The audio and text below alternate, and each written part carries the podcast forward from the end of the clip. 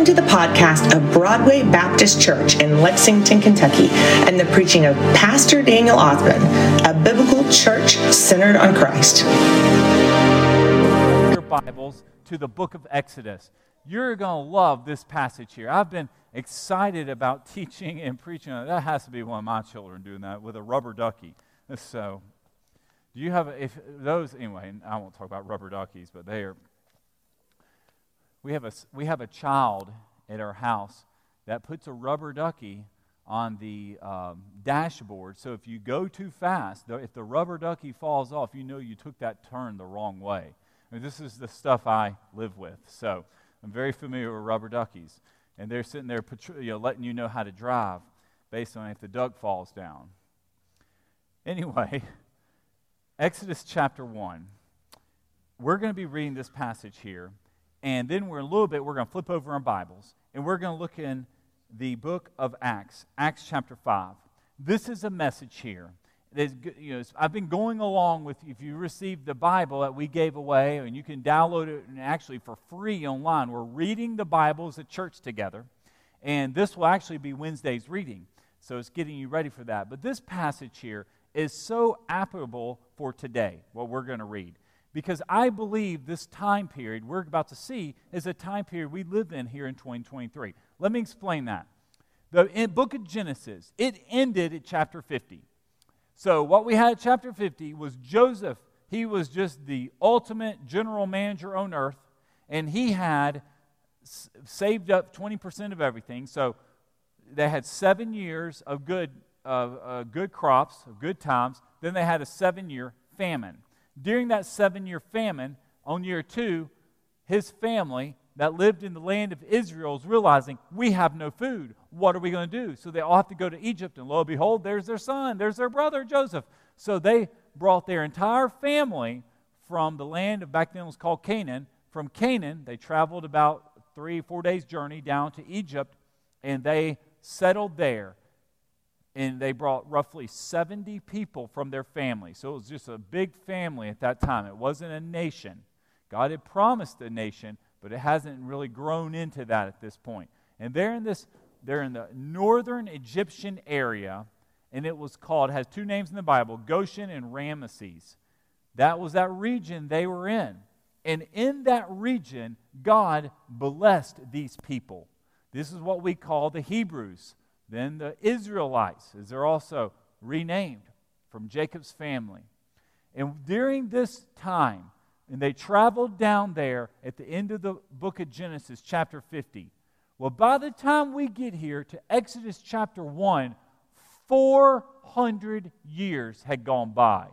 So God had just blessed these people. They multiplied greatly, immensely. And that's where we're going to pick up because times are going to change. I mean, you think about here we are in America 400 years ago. That's like the 1600s. I mean, it was a long time. You know, that's the pilgrims. I mean, you, you are really going back when you're thinking, uh, you're thinking like Plymouth Rock and the Massachusetts Bay Colony. It's just a radically different time in American history. But so understand how much has changed in 400 years for us so that would be the same we're going to see here. So I want you to follow along here in your Bible. These are the names of the sons of Israel who came to Egypt with Jacob. Each came with his family. Now, these are the 12 tribes of Israel here Reuben, Simeon, Levi, and Judah. Issachar, Zebulun, and Benjamin. Dan and Naphtali, Gad, and Asher. The total number of Jacob's descendants was 70. Joseph was already in Egypt. So that they were all going down to Egypt. That's where we're going. So we've got this little family of 70 folks because their brother and son, Joseph, he was very wise. God given him dreams about the famine, and they're, they've saved up. They've got grain in Egypt. So now pick up on verse 6. Joseph and all his brothers and all of that generation eventually died. But the Israelites were fruitful, increased rapidly, multiplied, and became extremely numerous, so that the land was filled with them. I mean, God just blessed their families. I mean, that mean every family had five, six, seven, eight, nine children. I mean, you, you just had large families. That was the norm. It wasn't these little one or two family children. We're going to have a whole house full. You just keep throwing uh, throw another uh, steak on the uh, skillet. I mean, we're just going to keep cooking for everybody. So God is blessing the Hebrews while they're they're in Egypt. But then something's about to happen. Verse 8. A new king who did not know about Joseph came to power in Egypt. There it is, right there a new king who did not know about Joseph. So the king of Egypt is called Pharaoh. And he comes up, and he didn't go to Sunday school. He didn't have the joy of learning from his parents what Joseph was doing there. He didn't learn Egyptian history on why uh, Egypt was saved during the seven years of famine 400 years earlier. He didn't have the knowledge that people were teaching him about the Lord. This guy shows up. He doesn't know who these people are. All he knows is in northern Egypt, there's all these Hebrews and Israelites are living up there. He doesn't know their background. He doesn't know about Joseph. He comes from a different worldview. He did not know his history. So he comes to power and he makes this statement in verse 9. He said to the people, Look, the Israelite people are more numerous and powerful than we are. Come, let's deal with them shrewdly. Otherwise, they will multiply further. And when war breaks out, they will join our enemies, fight against us, and leave the country. So the Egyptians assigned taskmasters over the Israelites to oppress them with forced labor. They built Pithom and Ramesses as supply cities for Pharaoh.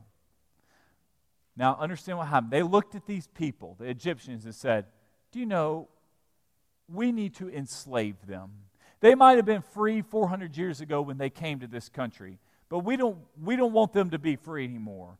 They went there, the Hebrews, as free people. And next thing you know, now they have shackles on them. They are in slavery. They are working hard.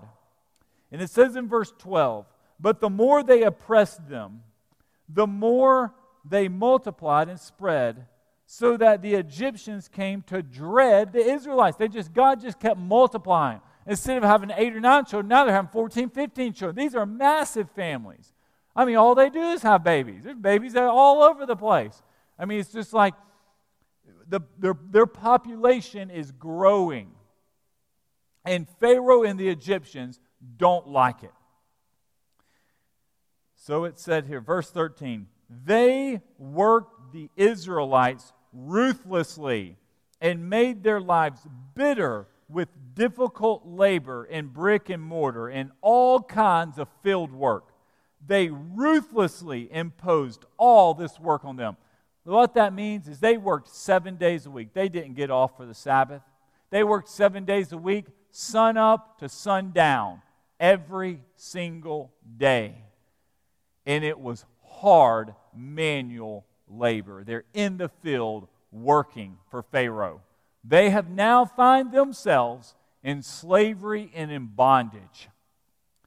So then it, it goes on to say here, we're about to be introduced with two people in the Bible who a lot of times we don't hear sermons, we don't hear Sunday school lessons on these two ladies. I'm going to go ahead and tell you about them.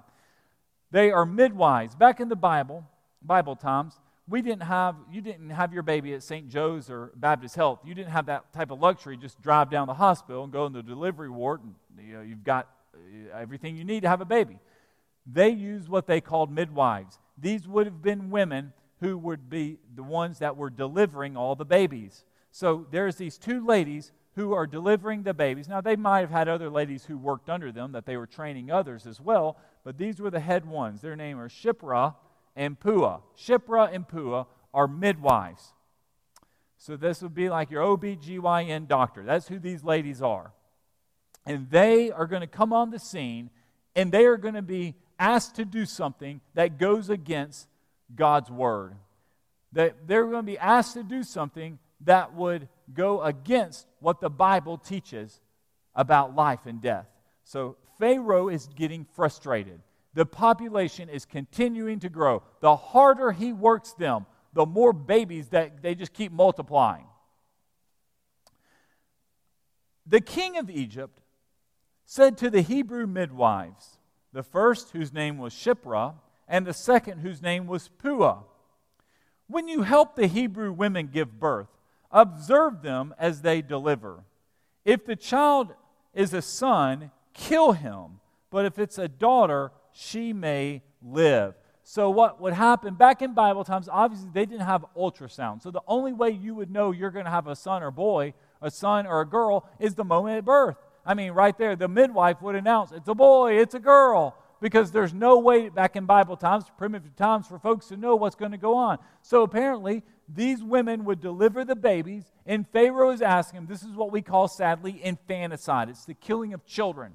So, they wanted to deliver this child, and then apparently Shiphrah and Puah, maybe mother not even realizing what's happening, whether it's a boy or girl, immediately kill the child right there, right when it's born, immediately. And they would know how, you know, probably they would be able to do that uh, without uh, the mother's laboring. She's in a lot of pain and she's not thinking that the midwife's going to kill your baby. But that's what Pharaoh is asking these two ladies to do. But these ladies here, they love the Lord. These ladies feared God. These ladies knew this was wrong. And there might be a time one day for us that we're asked to do something that is wrong.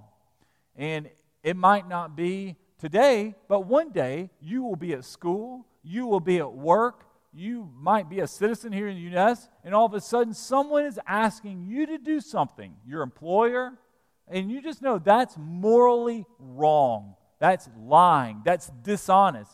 And in this case, it was murder. This was not the right thing to do. And it says here the midwives feared God and did not do as the king of Egypt had told them.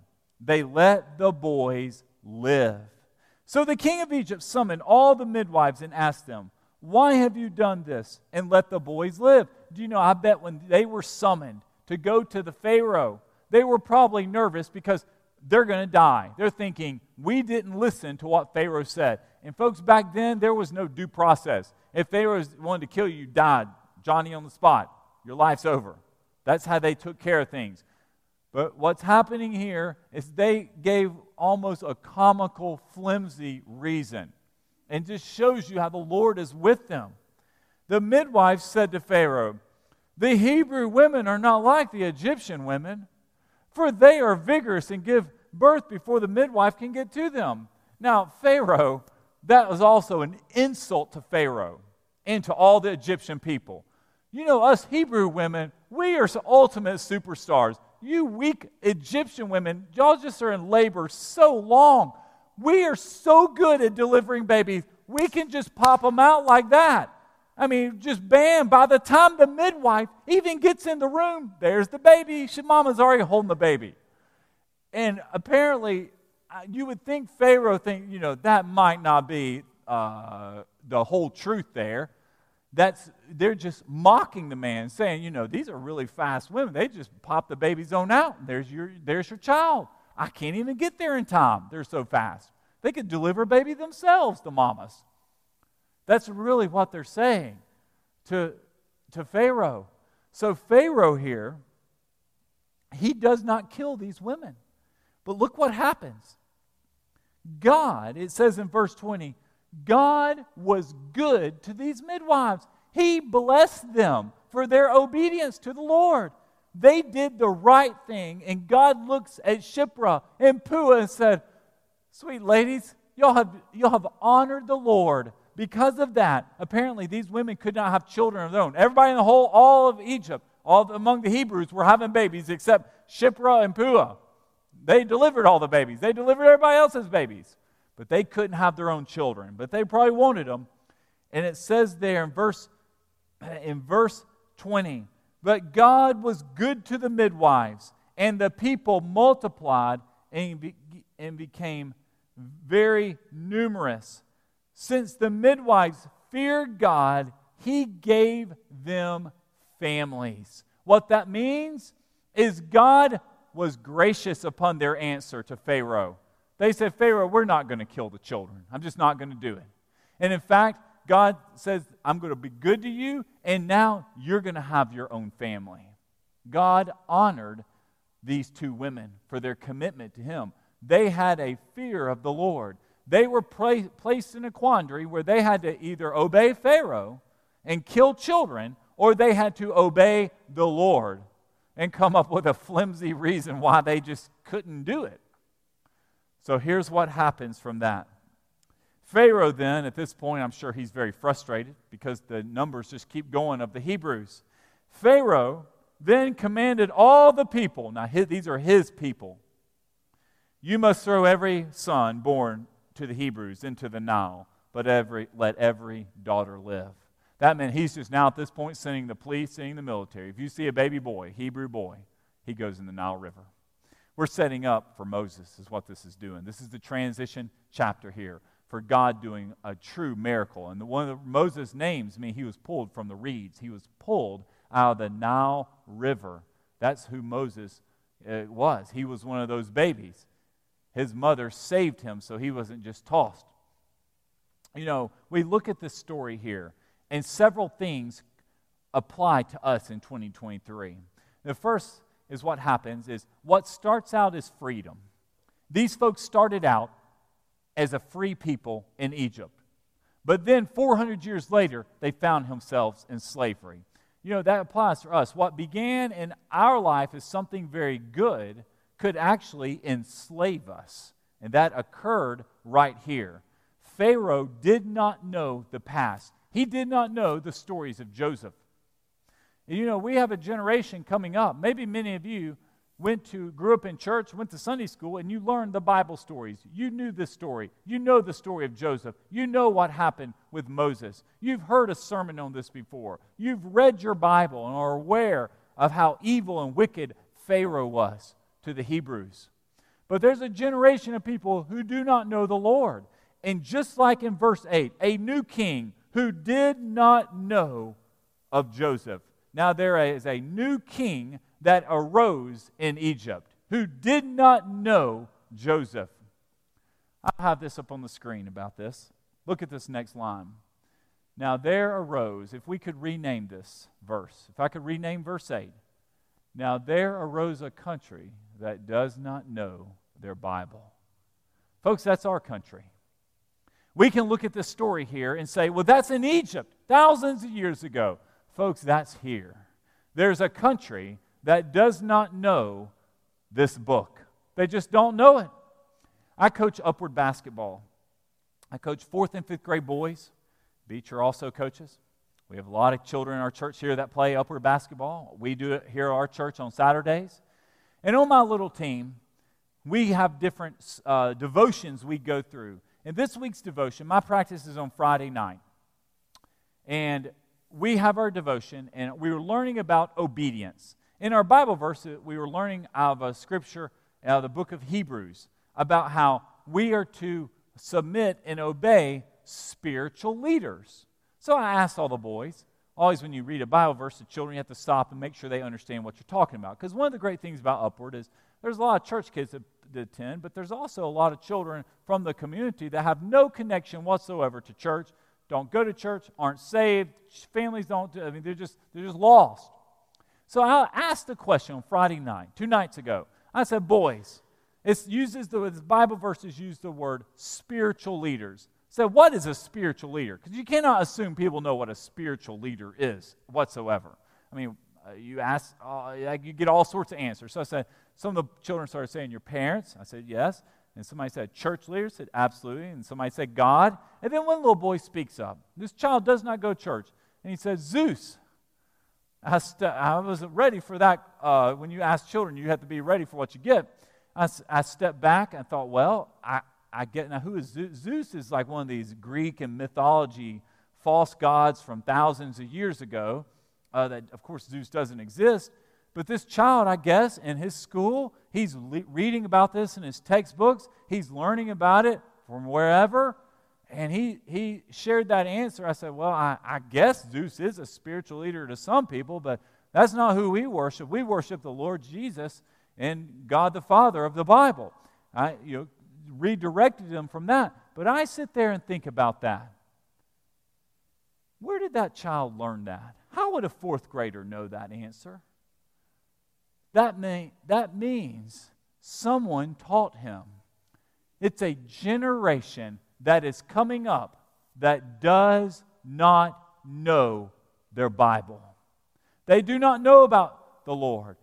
And for, and for this time, for, back in Exodus chapter 1, they did not know the story of Joseph. They do not know why we have churches. Do you know if you ask fourth and fifth grade boys, they do not go to church, why are there churches here in Lexington? They would not know.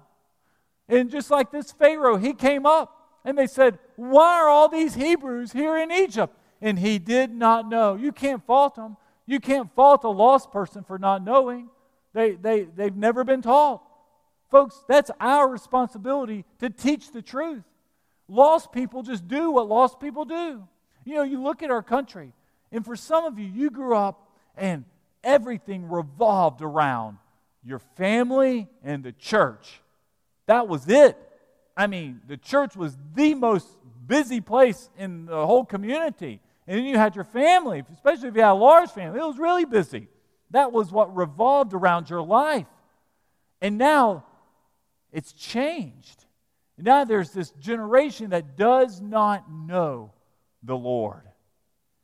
And it's easy for us as Christians today to look at our generation and say, you know, it's, it's the world's fault. But you know what? The world is doing what the world does. You cannot expect lost people, people who are not saved, to act like Christians and to think and to behave and to believe like Christians. They won't do it. They don't know. They haven't been transformed by the gospel. We are blessed to be a part of a church that teaches us these stories, such as Puah and Shiphrah.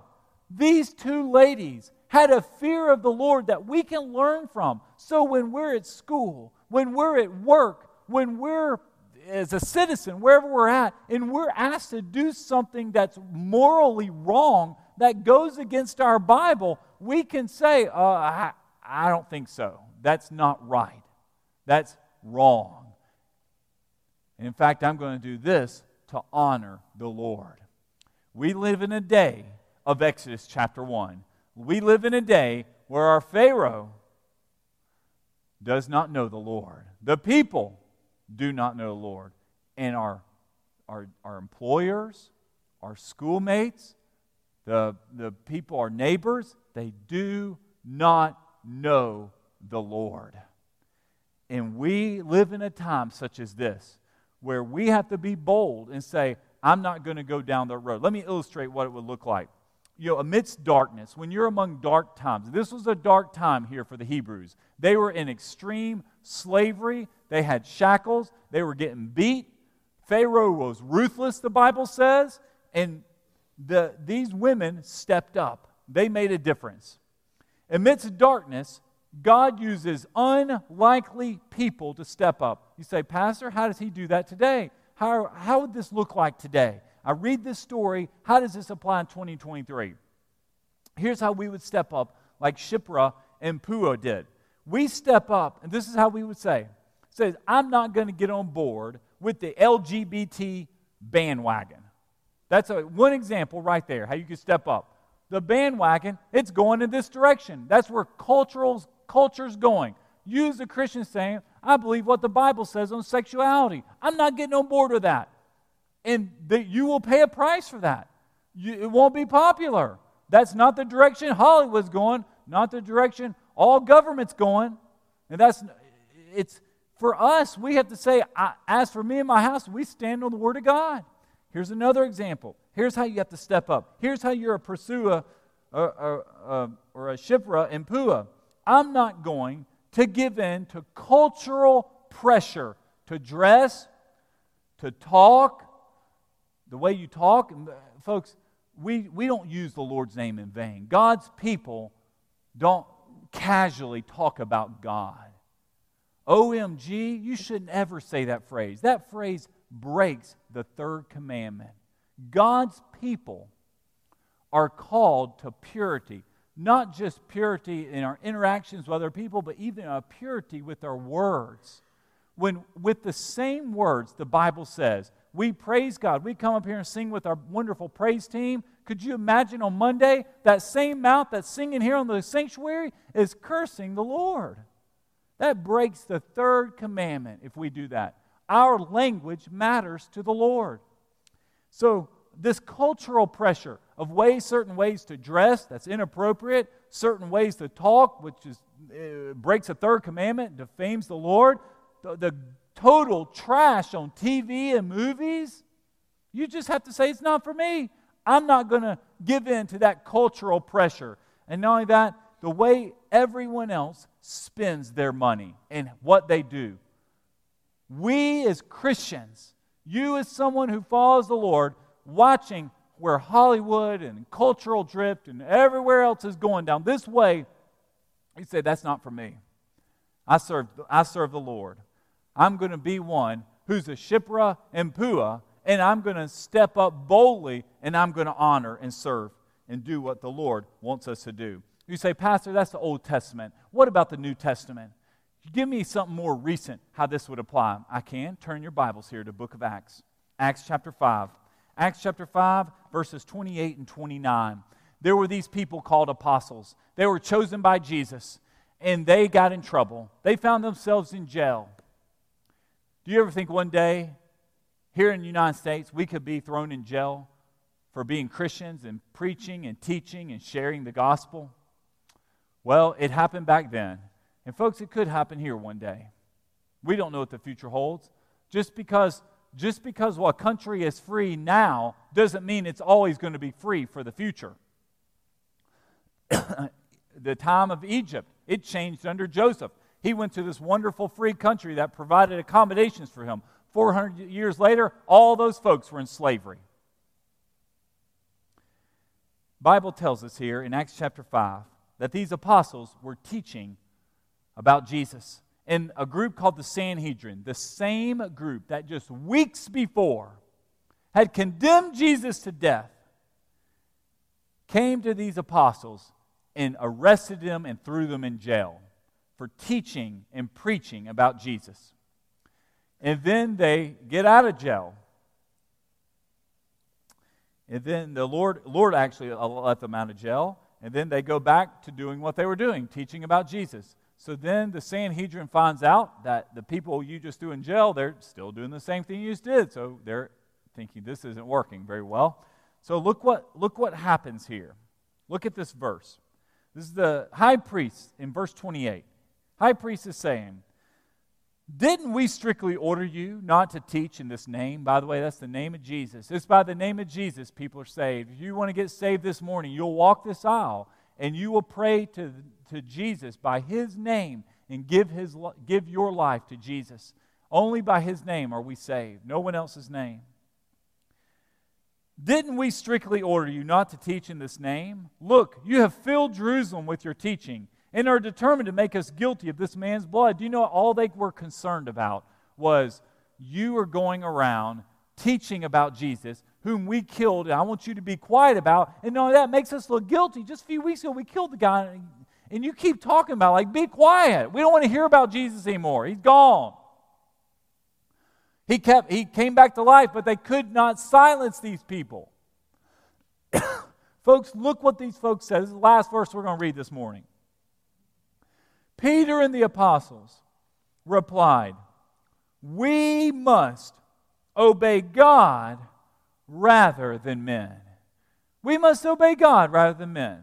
Meaning, I know you have told us not to do this. I know what you said was illegal. I know you threw us in jail, but I have to obey the Lord. And the Lord wants me to tell other people and to teach and preach in the name of Jesus. So if you want to throw us back in jail, if you want to execute us, you can do whatever you want to do. But we are going to continue. As long as I have a mouth, I'm going to continue to praise, continue to witness, and continue to preach the gospel. That's what they're saying.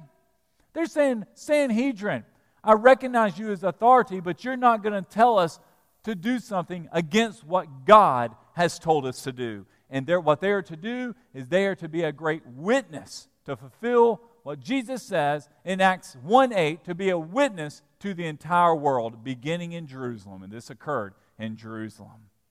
Folks, we live in this time where you might be told to be silent. You are told not to do something. You are told to or asked to do something immoral or illegal. And you're in this quandary and it's all around us. And if you haven't hit it yet, I promise you will hit it soon, probably sooner than later, where you have to choose Am I going to serve the Lord? Am I going to do what the Lord wants me to do? Or am I going to serve Pharaoh? Or the cultural drift that just goes along with whatever Hollywood and whatever else, social media, wherever it's going. And you, if, if you're going to make a stand for the Lord, you're going to need the boldness of Shiphrah and Puah, and you're going to need the boldness of these apostles here in Acts chapter 5. God is calling you to be a bold believer in 2023. Gone are the days of the time of Joseph where you just get this easy living in the land of Egypt and you have all this grain and just go about doing whatever you want. We live in a day now where there arose a Pharaoh who does not know of Joseph. We live, we live in a country, we live in a time, we live in a land that does not know their Bible. And when folks don't know their Bible, we can't blame the people who don't know their Bible. We as Christians have to accept that responsibility. That's because there's empty pews. That's because there's children that haven't been saved. That's because there's moms and dads who aren't who are busy doing other things and bringing their families to work. That means there's senior adults here in our wonderful city that maybe for one one time they were active in church, but it's been decades. They've given up on the Lord. But the Lord has not given up on them. We have a mission to make sure that we are like Shiphrah and Puah, and we we choose the Lord. We fear the Lord, and then the Bible says they were blessed their families were blessed. When you choose to follow the Lord, not only do you receive a blessing, your family and your household is blessed as well.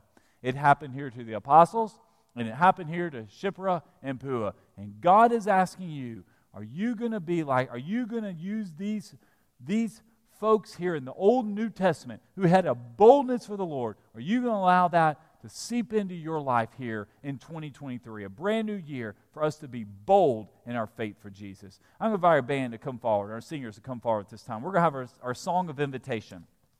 We're going to sing and we're going to respond to the gospel. I want to tell you, some of you here have never gotten saved, and this is your time to get saved. I shared about how you can come forward, and by the name of Jesus, I will be standing down here and you know, maybe with some of our other deacons and leaders, and you can come forward and say, I want to get saved this morning. You know, we've got a group of folks who are going to be getting baptized uh, probably in a few weeks or so. If you want to get baptized with that group, you come forward and say, Pastor, it's a new year. I'm ready to make a commitment. I'm ready to make a stand. I've been riding the fence too long, going along with this cultural drift. And I see these people, Shiphrah and Puah and the apostles, these folks were bold for the Lord. I want that boldness too. If that is you, I want you to respond this morning and you follow Jesus. So we're going to stand together. Our band's going to lead us in our song. We're going to, we're going to respond and say yes to Jesus. All right, Beecher?